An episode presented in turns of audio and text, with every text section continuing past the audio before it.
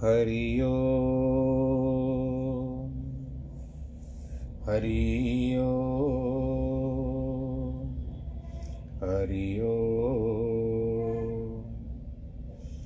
गुरुर्ब्रह्मः गुरुर्विष्णु, गुरुर्देवो महेश्वर, गुरुर्साक्षात् परब्रह्मः तस्मै श्रीगुरवे नमः। विघ्नेश्वराय वरदाय सुरप्रियाय लम्बोदराय सकलाय जगद्दिताय नागाननाय श्रुतियज्ञविभूषिताय, गौरीसुताय गणनाथ नमो नमस्ते। नाहं वसामि वैकुण्ठे योगिनां हृदयेन च, मद्भक्तां यत्र गायन्ति तत्र तिष्ठामि नारद। जिस घर में हो आरती, चरण कमल चितलाए तहाँ हरि वासा करे, ज्योत अनंत जगाए। जहाँ भक्त कीर्तन करे, बहे प्रेम दरिया। तहाँ हरि श्रवण करे सत्यलोक से आए। सब कुछ दीना आपने, भेंट करूँ क्या नाथ नमस्कार की भेंट लो, जोड़ू मैं दोनों हाथ जोड़ू मैं दोनों हाथ, जोड़ू मैं दोनों हाथ। शान्ताकारं भुजगशयनं, पद्मनाभं सुरेशं, विश्वाधारं गगनसदृशं, मेघवर्णं शुभाङ्गं, लक्ष्मीकान्तं कमलनयनं योगिवृद्धानगम्यं वंदे विष्णुं भवभयहरं सर्वलोकैकनाथं मङ्गलं भगवान् विष्णु, मङ्गलं गरुडध्वज, मङ्गलं पुण्डरीकाक्ष मङ्गलायस्तनो हरि सर्वमङ्गलमाङ्गल्ये शिवे सर्वार्थसाधिके, शरण्ये त्र्यम्बके गौरी नारायणी नमोऽस्तु ते। नारायणी नमोऽस्तु ते। नारायणी नमोऽस्तु ते। श्रीराम जय राम, जय जय राम। श्रीराम जय राम, जय जय राम। श्रीराम जय राम, जय जय राम। श्रीराम जय राम, जय जय राम। श्रीराम जय राम, जय जय राम। श्रीराम जय राम जय जय राम। आदो राम तपोवनादिगमनं, हत्वा मृगकाञ्चनं वैदेहीहरणं जटायुमरणं, सुग्रीवसम्भाषणं, बालीनिग्रहणं, समुद्रतरणं लङ्कापुरीदाहनं पश्चात् रावणकुम्भकर्णहननम् एतद्धि रामायणं तुलसियावर रामचंद्र की जय। प्रिय भक्त जनों, भगवान राम जी के शरण में चले। आज यहाँ पर षष्टम विश्राम आरंभ हो रहा है, आरंभ हो रहा है। और उसमें देखें भगवान जी की क्या क्या लीला है। हम भी प्रवेश करते हैं लीलाओं में और आप भी प्रवेश करिए, परंतु उनकी लीला का हम पार नहीं पा सकते, ये बात भी आप निश्चित कर लीजिए। कहत षष्ट विश्राम में नगर विलोकन नाम। जनक सुता को वाटिका मिलन सफल मन काम। सियावर रामचंद्र की जय। लखन हृदय लाल सा विषय की जाय जनकपुर आई देखी। प्रभु भय बहुर मुनि सकुचाई। प्रकट न कही मन ही मुस्काई। लक्ष्मण जी के मन में बड़ी इच्छा थी कि जनकपुर देख कर विशेष शब्द के कहने से जाना जाता है कि रामचंद्र जी की लालसा है। परंतु लक्ष्मण को विशेष है, अथवा पहले सामान्य देखा गया, अब विशेष देखने की लालसा है, अथवा विशेषी भाव यह है कि अवश्य देखा में राम जी तो भय और और मुनि से कहते हुए सकुचाते हैं, प्रकट नहीं कर सकते हैं, मन ही मन मुस्काते हैं। श्री रामचंद्र जी ने लक्ष्मण जी के मन की बात जान ली भक्तियों भक्तों के ऊपर कृपा करने की प्रीति हृदय में अधिक प्रकट हो गई। भक्त वत्सलता अर्थात भक्त के पीछे चलने की इच्छा हृदय में हुलसी आई। दूसरा अर्थ है कि मिथिलापुरवासी भक्त जो बछरे के समान रस्सी में बंधे हुए श्री रघुनाथ जी के दर्शन रूपी दूत के अभिलाषी हैं, उनको तृप्त करने की इच्छा भी आ गई। परम कहने का भाव यह है कि और दिन से विनीत और सकुच तथा मुस्काना विशेष कर दिया। गुरु की आज्ञा पाकर के बोले कि स्वामिन, लक्ष्मण नगर देखना चाहते हैं। अगर आपके संकोच और डर से प्रकट कह नहीं सकते, जो आपकी आज्ञा हो तो इसको नगर दिखा करके लाऊं।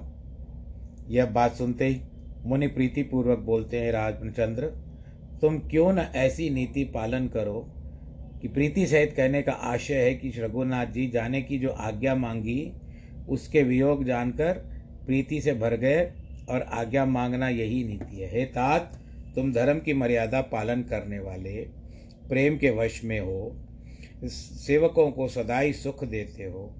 धर्म सेतु, यानी धर्म की जो हम पुल बोलते हैं, ब्रिज बोलते हैं, इस कारण की मुनि से आज्ञा मांगी और सेवक सुखदाता इस कारण कहा कि लक्ष्मण जी की भी अभिलाषा पूर्ण करने वाले हैं भगवान रामचंद्र जी। जाय देख आवो नगर, सुख निदान दो भाई करहु सफल सबके नयन, सुंदर वदन दिखाए, सियावर रामचंद्र की जय। जाकर के सुख से निदान, आप दोनों सुख के निदान हो, दोनों भाई नगर देख कर आओ, सुंदर मुख दिखाकर सबके नेत्र सफल करो, जाकर के शब्द से वियोग कर प्राप्त करो। नगर कहना भूल गए, तब आवहु शब्द से सहयोग कर लिया। तब नगर कहने की शुद्ध हुई तो शुद्ध निदान, सुख निदान कहने का आश्रय किया। तुम्हारे जाने में हमको दुख होगा, लेकिन जल्दी आना, क्योंकि दायित्व इन्होंने लिया था ना विश्वामित्र ने। दूसरा अर्थ है कि नगर तुम दोनों भाइयों के सुख का निदान है, जिसमें जानकी उर्मिला आदि है। तीसरी वार्ता यह है कि तुम दोनों ब्राता नगर के सुख निदान हो, अर्थात धनुष टूटने से सबको सुख होगा, ये विश्वामित्र पहले ही जानते थे। और तुमने कहा कि हम नगर देख आवे सो यह बात उल्टी है। आप अपने सुंदर बदन दिखा करके सबको दर्शन दो, सबके नयन सफल करो, सबको सुख दो। यह एक यह है कि अनेक राजाओं का देखना निष्फल हुआ, सो तुम धनुष तोड़ करके उस बदन से सफल करो। मुनि के चरण कमलों को दोनों भाइयों ने प्रणाम किया। नगरवासियों के नेत्रों को सुख देने लगे। अब ये दोनों भाई चले। बालकों के समूह श्री रामचंद्र जी की अधिक शोभा देखकर संग उठ चले। नेत्र तो उनका श्रृंगार रस देख करके लोभी हुआ। मन उनके वचन सुनने को लोभी होता है। पीला दुपट्टा, तरकस कमर में, सुंदर धनुष बाण हाथ में शोभित है। श्रृंगार रस का वर्णन शिर से होता है। शांत करुणा को पग से होता है। यहाँ वीर रस प्रदान है। इसीलिए उन दोनों को छोड़कर कटी से वर्णन का आरंभ कर श्रृंगार तक जाएँगे। अच्छे चंदन की खोर शरीर को शोभित होती है। सांवरी और गोरी मनोहर जोड़ी है। यानी सांवले श्री राम है और लक्ष्मण जी गोरे हैं। यहाँ किसी तिलक का नियम नहीं कहा। इसीलिए कि मत विरुद्ध पाया जाएगा। परंतु जब यह कहा कि श्याम और मनोहर जोड़ी तनु अनुहरत है उसे लाल चंदन पाया गया, क्योंकि वह श्याम और गौर दोनों अंगम शोभित होते हैं। अंग में शोभित होते हैं, लाल चंदन का तिलक वाल्मीक वाल्मीक में लिखा हुआ है। के हर कंदर बाहु विशाला और अतिरुचिर नागमणि माला सुभग श्रवण सरूरी लोचन, बदन मयंक ताप त्रयमोचन सिंह के समान ऊँचे कंधे बड़ी बड़ी बाहें, हृदय में अति शोभायमान नागमणि, अर्थात मणि हाथी के सिर से मोती के समान होती है। उसकी माला सुंदर कान कमल से नेत्र, चंद्रमासा मुख, तीनों ताप को दूर करने वाला। तीन ताप कौन से कौन से हैं? दैविक, दैहिक और भौतिक। दैहिक, दैविक और भौतिक। फिर से कहा, राजा जनक जी का प्राण देह का ताप है और उन्हीं से उत्पन्न हुआ है। दैविक परशुराम का जाना, आना और भौतिक यह है कि जो राजा धनुष टूटने पर युद्ध के अर्थ कटिबद्ध थे। फिर से मैं दोहरा रहा हूँ। दैहिक, दैविक और भौतिक दैहिक ताप क्यों माना गया? जो उन्हीं से उत्पन्न हुआ। राजा जनक की प्राण दैहिक ताप है। दैविक परशुराम जी का आना। और जैसे आपको पता है ना कभी कभी आपदा आ जाती है तो ये एक दैविक आपदा लेकर के आते परशुराम भी तो भगवान जी के अवतारों में से माने गए और भौतिक यह, जो राजा धनुष टूटने पर युद्ध करने के लिए तैयार हो गए। हम युद्ध करेंगे, हम युद्ध करेंगे, हम युद्ध करेंगे। तो वो भौतिक काल हो गया। आपके साथ भी ऐसा कभी कभी भौतिक, बहुत कभी कभी दुख आ जाते हैं। आते जाते आपने, आपको किसी ने कुछ कह दिया, या चींटी काट दिया आपको, या ठोकर मार करके चला गया। तो ये भौतिक दुख है।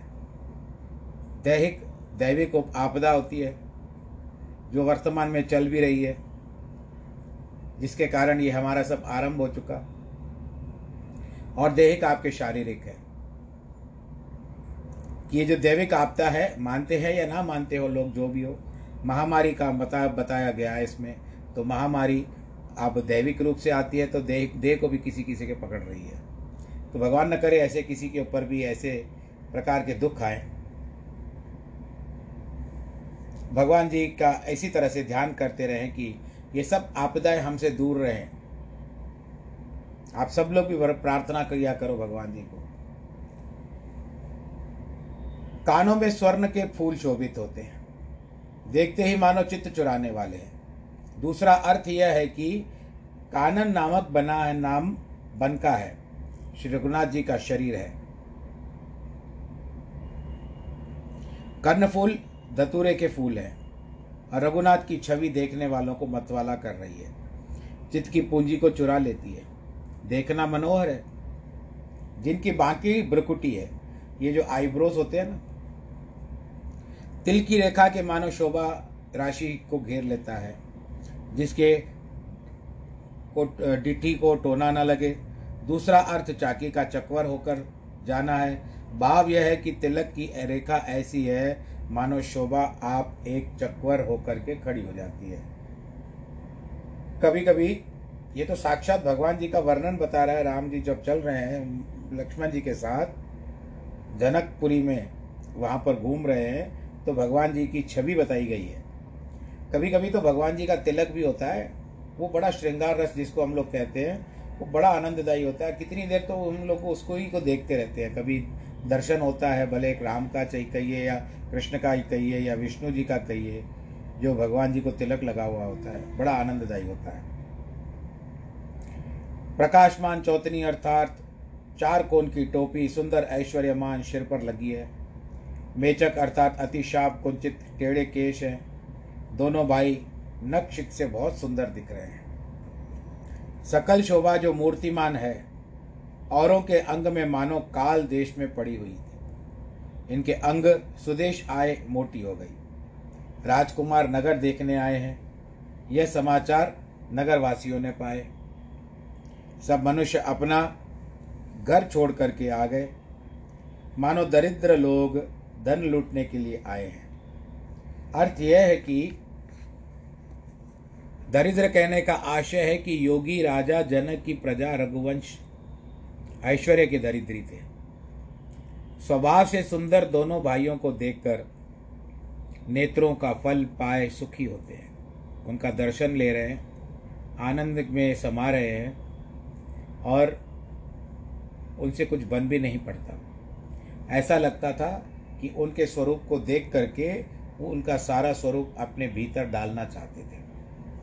वो छवि अपने शरीर के भीतर आत्मा में डाल देना चाहते थे। उनकी छाप पड़ जानी चाहिए जिस तरह से। प्रथम तो रघुनाथ जी की शोभा सुन करके युवक स्त्रियों को भी अनुराग हुआ था। आप बताइए। सो अब इधर आना सुनकर और भी अधिक हो गया। वे जरोखों से राम को देखती थी। भव, भवन का एक अर्थ घर का है। दूसरा प्रकाशमय जो मणिमय जरोखे हैं, उनसे वो सब देख करके है। जा रहे हैं क्या? देखो, वो वही वही राम है, वही राम है। अरे, उसके छोटे भाई लक्ष्मण भी है शायद। सुना है, पर बड़े सांवरे हैं और सुंदर दिख रहे हैं। एक सांवला है और एक सुंदर है, गोरा है। कितनी शोभायमान छवि है दोनों की। मैं भी खो गया हूँ भाई, मैं भी ऐसे कह रहा हूँ। परस्पर और पीति सहित यह वचन कहती है, सखी, इन्होंने करोड़ों कामदेव की छवि जीव ली है, छीन ली है। कंदर्प अगणित अमित, छवि नव नील नीर सुंदरम, पट पीत मानहु तड़ित रुचि शुचि नवमी जनक सुतावरम। कंदर्प का अर्थ है कामदेव। श्री आप लोग पढ़ते हैं ना? आप सुनते भी हो, श्री रामचंद्र कृपालु भज मन। उसके बाद आप बोलिए। जी। परस्पर और पीति सहित कहने का भाव यह है कि सब ऐसे प्रेम में भर गई हैं कि कहने के सिवा यह ज्ञान नहीं रहा कि जिसके कहती है कौन सुनता है। तथा यह कहती है कि इन्होंने करोड़ों कामदेवों को जीत लिया है। वो सखी, इनकी छवि से करोड़ों काम सामने नहीं ठहर पाएँगे इनके। सो यह युवा नहीं कह सकती, हमारी कामना को जीत लिया है। उन करोड़ों के कहने से अपनी कामना जना बताती है देवता, मनुष्य, राक्षस, नाग, मुनियों में ऐसी शोभा सुन रही है? नहीं है। कभी नहीं सुनी है ऐसी शोभा। सुनना यह है कि युवा स्त्रियाँ घर की बैठने वाली थी। देखने को कहना उन्हें उचित नहीं था। हे सखी, विष्णु के चार भुजाएँ हैं तथा ब्रह्मा जी के चार मुख हैं। शिव जी का विकट वेश है, पाँच मुख है। इनमें से यह दोष ठहरे। और देवता ऐसे जगत में कौन है जिसको इस छवि की उपमा दे? चलो विष्णु को ले तो वो चार हाथों वाले हैं। सामान्य मनुष्यों में नहीं गिनाया जा सकता। और मनुष्य में होता तो चार हाथ कैसे होते मनुष्य को? ब्रह्मा जी है, चार मुख वाले हैं तो चार मुख वाले को क्या करना है हमको? शिव जी पाँच मुख वाले हैं, इसमें बताया पंचमुखी महादेव। तो ये तो देवता लोग हैं भाई, हमको पृथ्वी पर यही दिखाई देते हैं। वह किशोर सुखमा सदन श्याम गौर सुखधाम अंग अंग पर वारिये कोट कोट शतकाम सियावर। रामचंद्र की जय। किशोर अवस्था। सुखमा अर्थात शोभा के घर। सांवरे गोरे सुख रिदान इनके अंग अंग पर कामदेव को भी, करोड़ों करोड़ों कामदेव को भी बलि दे दीजिए। बलिहारी दे दीजिए। बलिहारी है कामदेव की इनके ऊपर। कहो सखी, ऐसा कौन शरीरदारी है जो इस रूप को देखकर उसको मोह न हो इसके प्रति? ऐसा कहने से वह अपना मोह बता रही है। कोई प्रेम पूर्वक कोमल वाणी से बोलिए, सखी, जो मैंने सुना है, वो सो मैं कहती हूँ। यही प्रसंग श्रीमद् भागवत में भी आता है, जब भगवान राम, भगवान श्री कृष्ण के प्रति गोपियाँ कहती है, और जब वहाँ पर वो भगवान श्री कृष्ण अपने मथुरा में आते हैं, उस समय भी सब नगर की नारियाँ वही कह रही थी। तो ऐसे भगवान की लीलाएँ होती है। चाहे राम हो, चाहे श्याम हो, इन दोनों को मेरा प्रणाम हो। ये दोनों राज, राजा दशरथ के पुत्र हैं। मानो कल शोभायमान हंसों का जोड़ा है। यह मुनि विश्वामित्र जी के यज्ञ के रखवारे इन्होंने बड़े बड़े राक्षसों को मारा है भाई। तुझे पता है? जिनका श्याम शरीर सुंदर कमल नेत्र जो मारीच और सुबुज दैत्य को मध्य को चूर्ण करने वाले। घमंड हो गया था ना? मारीच को और सुबुज को। जो सो सुख की खान कौशल्या के पुत्र हैं। इन्हीं का नाम राम है। जिनके धनुष बाण हाथ में देख रही हो ना वो देखो, देखो। जिनका गौर शरीर गोरा शरीर, किशोर अवस्था, सुंदर वेश, हाथ में धनुष बाँध लिए हुए, वे राम के पीछे हैं। उनका लक्ष्मण नाम है, राम के छोटे भाई हैं। सुनो सखी, इनकी माता का नाम सुमित्रा है। ये देखो, ब्राह्मण की यज्ञ की रक्षा का काज करके दोनों भाई मार्ग में मुनि की स्त्री अहल्या का उद्धार कर अब धनुष यज्ञ देखने आए हैं। यह सब सुनकर के नारियाँ सब प्रसन्न हुई। स्त्रियों के हर्षित होने का प्रयोजन है। उन्होंने श्री रघुनाथ जी को स्त्रियों का उपकारक जाना, क्योंकि विप्र का जो ब्रह्मेष्टि यज्ञ था तथा मुनि की पत्नी अहिल्या का उद्धार किया और अब धनुष की यज्ञ प्रतिज्ञा में उर्जी हुई, जानकी है, उसके उद्धार हेतु आए हैं। यह वाक्य एक स्त्री ने जो अयोध्या में ब्याही जनकपुरी में रहती थी, उसने कहा था, राम की छवि देखकर कोई एक बोली, सखी बोलती है कि जानकी के योग्य तो यह वर है। हे सखी, जो इन्हें राजा देख ले तो प्राण छोड़कर विवाह कर दे। प्राण छोड़ करके विवाह कर दे। नर नाहु कहने का भाव यह है कि राजा अपने अर्थ के हेतु धर्म को नहीं मानते इस कारण प्रण छोड़ दे राजा की, जो भी उठाएगा। राजा को इसको करना ही नहीं चाहिए और सीधा इसको शादी कर बयान करा देना चाहिए राम जी के साथ, अपनी जानकी का। कोई बोली, इन्हें राजा ने पहचाना और मुनि समेत सादर सम्मान किया है। हे सखी, परंतु राजा अपनी प्रतिज्ञा नहीं तोड़ेंगे और होनहार के वश अज्ञान ही में रहेंगे। होनहार उनके ऊपर प्रबल है, नहीं तो वो कर लेते थे अब तक। राम को देखते ही अपनी पुत्री आगे समा लेकर के आ जाते थे। परंतु जो होनी है तुम टाल सकती हो, बहना। कोई बोली, जो विदाता भला है, सबको उचित फल देता है। तो जानकी को यही वर मिलेगा। ये सखी, इसमें संदेह नहीं है। हम लोग जैसे बोलते हैं ना, हम गारंटी के साथ कहते हैं गारंटी देखना यही होगा। तो वो उस समय की गारंटी थी। जो विधिवश ऐसा संयोग बन जाए तो सब लोग कृत कृत्य हो जाए। अगर विधि ने ऐसा कर भी दिया, विधाता को मनाने लगी, विधि को मनाने लगी, कोई ऐसा खेल खेलना, सभी बहनें थी जो भी, वहाँ पर स्त्रियाँ थी। हे सखी, हम इस कारण अति व्याकुल हैं कि कभी यह नाता समझ में आया करेंगे तो सब इन्हें अवध में जाकर देख सकते हैं। हम घर की रहने वाली तभी देख सकती हैं जो इस नाते से आए। फिर तो कभी अगर हुआ मैं अपने अनुमान से कह रहा हूँ, जब फिर ससुराल आएँगे, पत्नी के साथ घूमेंगे, अगर हो गया कार्य तो यहाँ पर आएँगे, तभी फिर देख सकती है, हम थोड़ी जा पाएँगे अयोध्या। और कहती है कि, ये सखी, इनका दर्शन तो दूर है, मिल भी नहीं सकते हैं, और मिलेंगे भी जब हमारे पुण्य उदय होंगे, ऐसी छवि है। और कई कहती है, सखी, सच्ची कही है, यह बात विवाह के सबके सम्मत है। यह विवाह होना चाहिए। कोई बोलती है, शिव जी का धनुष उठाना बहुत कठिन है। और कोमल शरीर किशोर का अवस्था युक्त कैसे हो हे सखी, सब दुविधा की बात है। क्योंकि जानकी के जयमाला पहनाने में पिता का प्रण रोकता है। और पिता के देने से उनकी प्रतिज्ञा रोकती है। तथा धनुष को तोड़ने से इनकी कोमलता असमंजस में है। टूटे या ना टूटे, यह सुनकर कोई कोमल वाणी से बोली सकी इन्हें कोई ऐसा नहीं कहे है, इसका बड़ा प्रभाव पड़ा है, परंतु देखने में तो छोटे हैं। जिसके चरणों की धूल छू करके बड़े पाप युक्त अहिल्या जी तर गई। खाली पैरों की थोड़ी मिट्टी क्या लगी?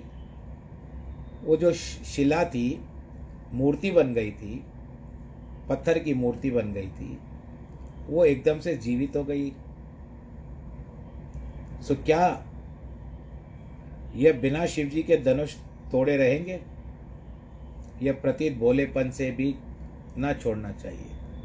और सब लोग देवता को मना रही थी कि यही धनुष तोड़े और सीता का ब्याह इसी के साथ जिन ब्रह्मा जी ने जानकी को बनाया है।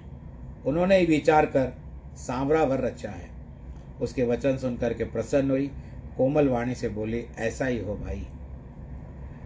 ही हर शही वर शही सुमन, सुमक सुलोचन वृंद। जहाँ जहाँ जह बंधु दो, तह तह परमानंद सियावर रामचंद्र की जय। हृदय में प्रसन्न है। श्रेष्ठ स्त्रियाँ जो थी, फूलों की वर्षा इस कारण करती है कि रघुनाथ जी के चरण अति कोमल है। कठोर पृथ्वी को नहीं सह सकते।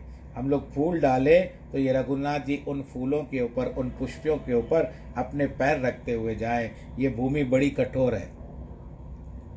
दूसरा अर्थ है कि फूलों की वर्षा मंगलकारी होती है। इनको फलदायक हो। तीसरा यह है कि रघुनाथ जी किसी और की ओर दृष्टि करते ही नहीं है, देखते भी नहीं है कौन डाल रहा है। न यहाँ से, न वहाँ से। सो फूलों के गिरने से ऊपर को दृष्टि करेंगे और हम उनको कटाक से देखेंगे, पर नहीं देख पा रहे, वो तो एक तरीके से चलते जा रहे हैं। चौथा यह कि वे अपने सुंदर मन को श्री रघुनाथ जी की ओर लगाए हैं, वर्षा कर रही है। फूल भी उनके कोमल बदन को कठोर लगेगा। हमारा मन हमारी आयत में है कि हम उसको बहुत कोमल करके बिछाती है।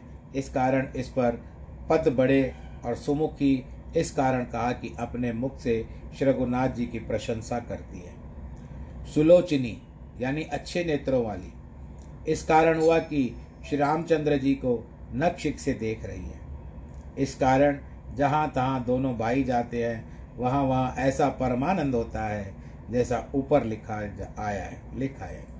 दूसरा अर्थ यह है कि दोनों भाई अपने को परमानंद जानते हैं, परंतु जहाँ जानकी के जहाँ जहाँ जाते हैं, गली में परमानंद भर देते हैं। तीसरा अर्थ परमहंसी परमानंद, जो योगी जनक की पुरी में बसता था, वह रघुनाथ जी के श्रृंगार नंद से पराजित होकर के जहाँ जहाँ जाते, पीछे पीछे फिरता है। बहुत क्या, नारियों की भी यही दशा थी। नगर के पूर्व और दोनों भाई गए। रंग भूमि में धनुष की यज्ञ की रचना देखी। बड़ा विस्तार हरित, मणियों से जड़ित, जड़ी हुई, विमल अर्थात चांदी की वेदी का प्रकाशमान सा, संवारी गई है। वो बड़ा सुंदर दिखाई दे रहा था। वो मंच बड़ा सुंदर दिखाई दे रहा था। चारों ओर से सोने के बड़े बड़े मचान बने हुए। और वहाँ राजा बैठे। उनके पीछे, पास ही में चारों ओर छोटे छोटे मचानों की मंडली शोभित है। कुछ ऊँचा सब प्रकार शोभायमान नगरवासी बैठे हैं। तिन्हीं के धोरे बड़े और शोभायमान अनेक रंगों के मंच घर बनाए गए थे। वहाँ पुरी की, पुर की जो नारियाँ यथोचित अपना कुला कुल के अनुसार बैठी हुई थी। नगर के बालक कोमल वचन कह कह करके आदर से श्री रामचंद्र जी को रचना दिखाते हैं कि सब शिशु इह मिस प्रेम वश, परश मनोहर गात। तन पुल कही हति हर्ष ही देख देख दो ब्रात सियावर रामचंद्र की जय। सब बालक प्रेम से इसी बहाने मनोहर शरीर को स्पर्श कर, शरीर से पुलकित होकर मन में प्रसन्नता हो से दोनों ब्राताओं को देख पावे। श्री रामचंद्र जी सब बालकों को प्रेम वश जान करके प्रीति से सबके स्थान स्थान पूछे। अपनी रुचि के अनुसार सबको बुला ले और प्रीति से दोनों भाई आ जाए। श्री रामचंद्र जी लक्ष्मण जी की को रचना दिखाते और कोमल, मधुर, मनोहर वचन कहते हैं कि यहाँ तक मनुष्य भाव वर्णन कर अब ईश्वरता दिखाते हैं। हे पार्वती, एक लव एक लव आदि निमेश के, ये लव निमेश समय के हिसाब से बताए जाते हैं कि निवेश के पूरे होने तक भवनों का समूह जिनकी आज्ञा से माया रच देती है। आज की तारीख में हम लोग सेकेंड्स और मिनट कहते हैं, उस समय में लव निमेश होता था। वही दिनों के ऊपर दयालु भक्तों के हेतु धनुष धारी रंग भूमि को चकित होकर के देखते जब कौतुक देख करके जान से डरते हुए गुरु जी के पास चले। जिनके डर डर को भी डर लगे, डर से के भी डर को लगे, वह भक्तों से डरे। यह भजन बड़ी बड़ी दिखाई है। रघुनाथ जी अपने कोमल, मीठी, अच्छी बातें और बालकों को हट से विदा किया और फिर इच्छा हो तो संगी जान की। भय नगर में देर लग करके जाने का प्रेम बालकों को और विनीत अर्थात नम्रता अपने अंगों की तथा सब कुछ यह है कि मुनि का संग छोड़कर नगर देखने गए। दोनों भाई गुरु के चरण कमलों में आकर के सिर निभा करके बैठ गए। रात्रि होने को आई, तब मुनि ने आज्ञा दी। सबने संध्या वंदन किया। पुराण की सुंदर इतिहास कथा कहते हुए सुंदर रात्रि दोपहर बीत गई। दूसरा अर्थ है कि इतिहास मुनि ने कहा, सो शांत रसयुक्त था। अब श्री रघुनाथ जी के चित्त में मिथिलापुरी के श्रृंगार रस का भर गया है। इससे यह कथा पुरानी लगी। सुंदर रात्रि इसलिए कहा गया है कि मिथिलापुरी में पहुँचने वाली पहली रात्रि थी। अथवा नगर के बालकों से सुन करके आए थे कि राजपुत्री प्रातःकाल गौरी पूजन को जाती है। सो उनको देखने की अभिलाषा शेष दोपहर रात बहुत कठिन हो जाएगी। उसकी अपेक्षा कहते हैं, अपेक्षा कहते हैं कि यह दोपहर रात कथा के सुनने में सुंदर बीत गई। मुनिवर शयन कीन तब जाई, लगे चरण चापन दो भाई। जिनके चरण सरोर हो लागी, करत विविध जप योग विरागी। तब मुनि श्रेष्ठ विश्वामित्र ने जाकर के शयन किया। दोनों भाई चरण दाबने लगे। चरण सेवा करने का कारण है कि मुनि का साथ छोड़ नगर में जाकर विलंब करने और कथा में चित्त न देने का अपराध समझ करके, क्षमा करने के लिए चरण दबाने लगे। जिनके चरण कमलों की सेवा करने में योगी वैरागी अनेक प्रकार से जप तप करते हैं। दोनों भाई मानो प्रेम से जीत लिए। गुरु के चरण कमल प्रेम से धापते हैं। जब बार बार मुनि ने आज्ञा दी, तब श्री रामचंद्र ने जी जाकर के शयन किया। तीन स्थान में एक बार कहने से गुरु की आज्ञा मानना उचित नहीं है। यथा एक सेवा, दूसरे दान और तीसरे भोजन के समय इसलिए मुनि बार बार आज्ञा देते हैं। फिर लक्ष्मण जी और रामचंद्र जी चरण दाबने लगे। रामचंद्र जी के तो रामचंद्र ने उनको हृदय से लगा दिया। भय नींद के उचट जाने और कोमल पथ को कड़े हाथ से कसक पहुँचाने का तथा प्रेम चरण सेवने का लक्ष्मण जी को भी बहुत सुख प्राप्त बारंबार श्री रामचंद्र जी ने कहा, भाई, अब तो सो जा। तब चरण कमल हृदय में धर पौड़े, अर्थात सोए नहीं, लेटे रहे। जैसे स्वामी सेवक की रीति सोने की लिखी है, वैसे ही उठने को कहते हैं, लक्ष्मण जो सबसे पीछे पौड़े थे। लक्ष्मण जी को सब शब्द पौड़ने का कहा, सोने का नहीं है। लक्ष्मण जी, अरुण शिखा, अर्थात मुर्गे के शब्द सुनते ही उठे, श्री रामचंद्र जी तो जगतपति हैं। गुरु से पहले भी जाग उठे। ऐसा भी कहा जाता है कि भगवान रामचंद्र जी को कभी कभी विश्वामित्र उठाते थे। भारतवर्ष में, दक्षिण दिशा में, आंध्र प्रदेश में तिरुपति बालाजी मंदिर है। भगवान नारायण जी का स्वरूप दक्षिण का बद्रीनाथ कहा जाता है उसको। वहाँ पर भगवान वेंकटेश्वर जी जो है, विष्णु के रूप, उनको प्रातःकाल जगाया जाता है, सुप्रभातम के रूप में। तो जो पहली पंक्ति ली गई है, उसमें यही बताया जाता है, वो कहते हैं, विश्वामित्र जी उठाते थे कि कौशल्या सुप्रजा राम पूर्व संध्या प्रवर्तते, उत्तिष्ठ नरशार्दूल कर्तव्यम दैव मानिकम उत्तिष्ठ उत्तिष्ठ गोविंद उत्तिष्ठ गरुड़ध्वज, उत्तिष्ठ कमला कांत त्रैलोक्य मंगलम गुरु क्या कहने का अर्थ है? यहाँ पर सुप्रभातम में चलता है। विश्वामित्र की बात आती है। कौशल्या के पुत्र को उठाते हैं सुबह को कि सुबह सुप्रजा राम पूर्व हे राम जी कौशल्या के पुत्र, उनकी प्रजा द्वारा। अब पूर्व संध्या हो रही है, यानी सूर्योदय पूर्व से उगने वाले हैं थोड़ी देर में। उत्तिष्ट, यानी उठिए। नर शार्दुल। नर का अर्थ होता है मन, मनुष्य। नर का अर्थ मनुष्य होता है। शार्दुल सिंह को कहा गया है। उत्तिष्ट नर शार्दुल, त्रैलोक्य मंगलम करो। त्रिलोकी का मंगल करो आप। उत्तिष्ट उत्तिष्ट गोविंद, उत्तिष्ट गरुड़ ध्वज। गोविंद, उठो। आपके ध्वज जो है, वो गरुड़ ध्वज चिन्ह है। उत्तिष्ट कमला कांता त्रैलोक्य मंगलम हे कमलाकांत, यानी लक्ष्मी के पति, आप उठिए त्रिलोकी का मंगल करिए। यहाँ पर ऐसे बताया गया है। तो एक आनंद रस है इसमें, और कुछ नहीं।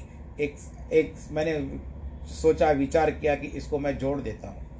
आप लोग को भी आनंद आएगा। कई लोग के घरों में, आपके घर में विश, चलता होगा, सुप्रभातम। और बड़ा सुंदर सुबह को उठ करके आप जब सुनो तो बड़ा आनंद आता है।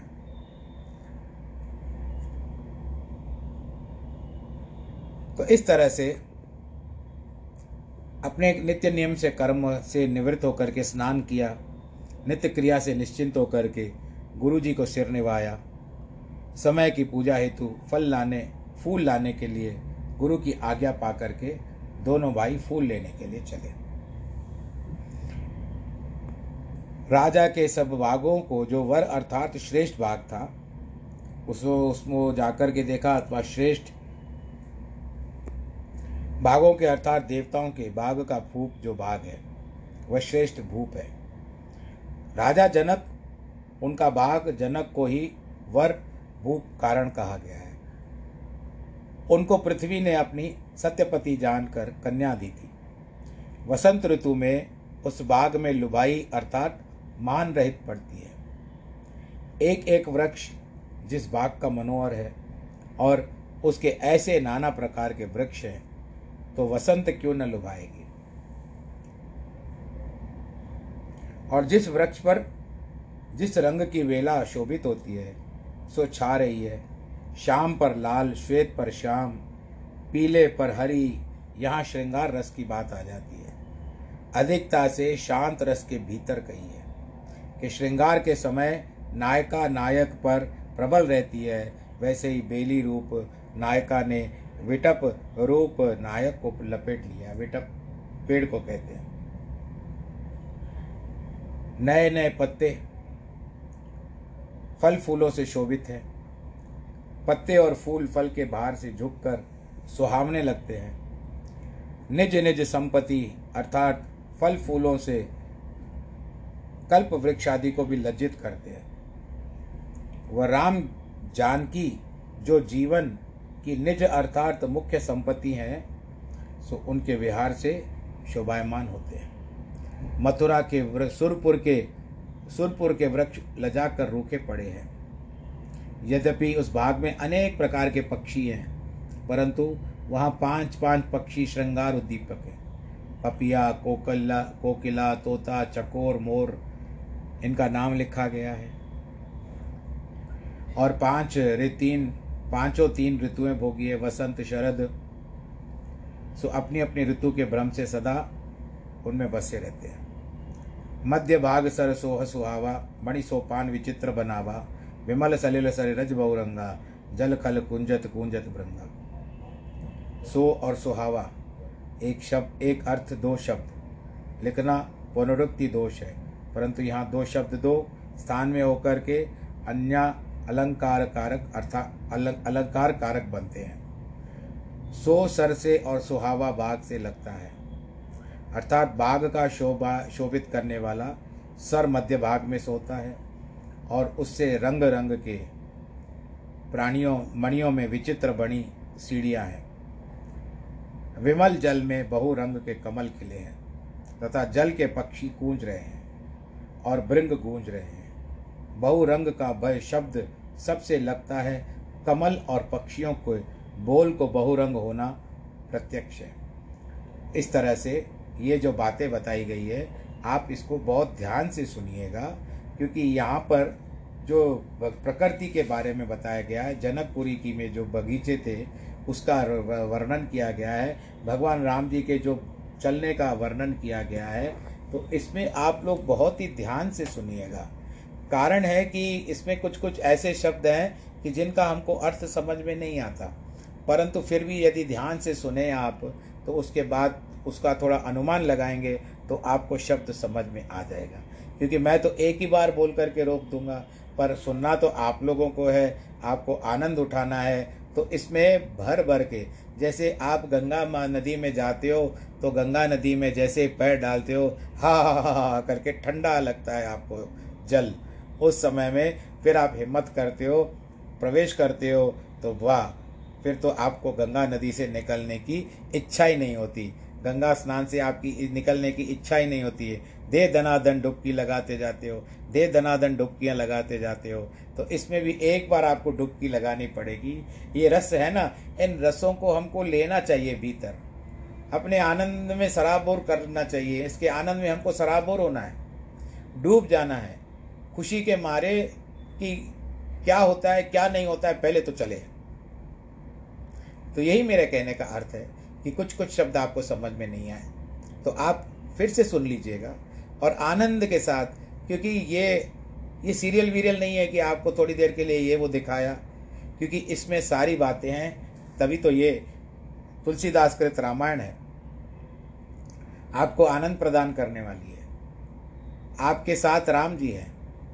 और आपको ये भी बात बता दूँ कि सूर्य जिस तरह से उत्तरायण में होता है, अयन, रहने के स्थान को अयन कहते हैं, जैसे भगवान विष्णु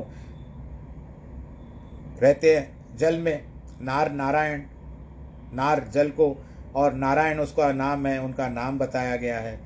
और उसी तरह से सूर्य कभी दक्षिण में रहते हैं, कभी उत्तर में रहते हैं तो उत्तरायण और दक्षिणायन माना जाता है।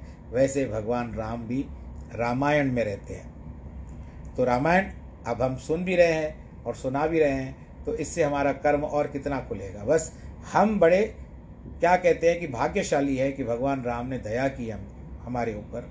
और ये पुरुषोत्तम मास में इसको सुनने का सौभाग्य प्राप्त हो रहा है। और बड़े आनंद के साथ सुनिए।